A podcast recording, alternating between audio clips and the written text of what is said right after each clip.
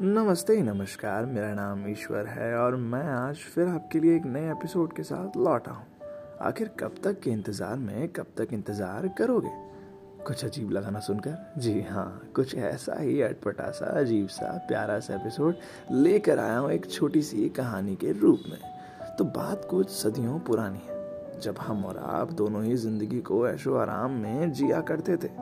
हमारी सोने की खदानी भी हुआ करती थी। जहाँ तक आवाज़ जाए बस वहाँ तक हमारा ही रास्ता। राज्य में सम्मान था प्रजा के युवराज थे और सुहाना सफ़र बस चलते जा रहा था। कुछ ऐसा ही था वो पल। हम्म, कैसा लगा मेरा मज़ाक? ठीक है ठीक है कहानी सुनते हैं। हाँ तो कहानी भले ही पुरानी नहीं पर दिल के बहुत करीब है।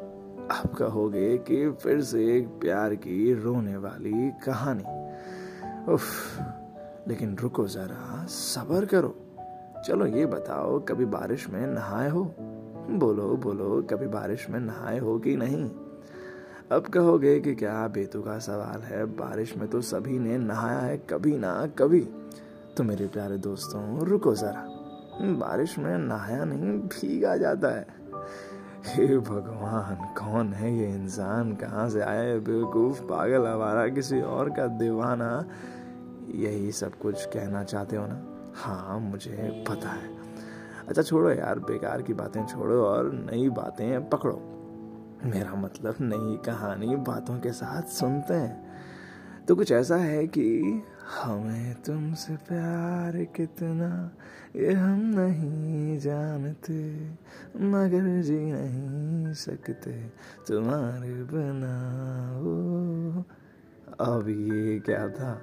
ओह शिट सॉरी दोस्तों, आज पता नहीं क्या हो रहा है। आया था एक प्यारी सी कहानी सुनाने, लेकिन कहानी शुरू ना होने के बजाय और अजीब अजीब हो जा रहा है। माफ़ करना, पर तुम सब पागल हो। तुम दिमाग से पैदल हो और ना जाने क्या क्या बन गए हो।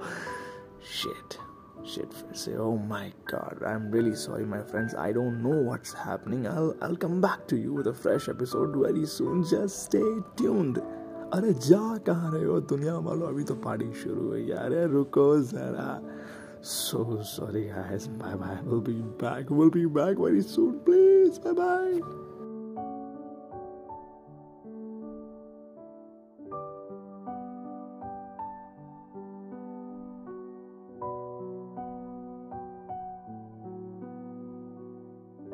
गए नहीं अभी तक। सच में आज कोई कहानी नहीं है। यह एपिसोड सिर्फ़ ऐसे ही था तुम्हारा टाइम खराब करने के लिए। जाओ जाओ। मिलते हैं।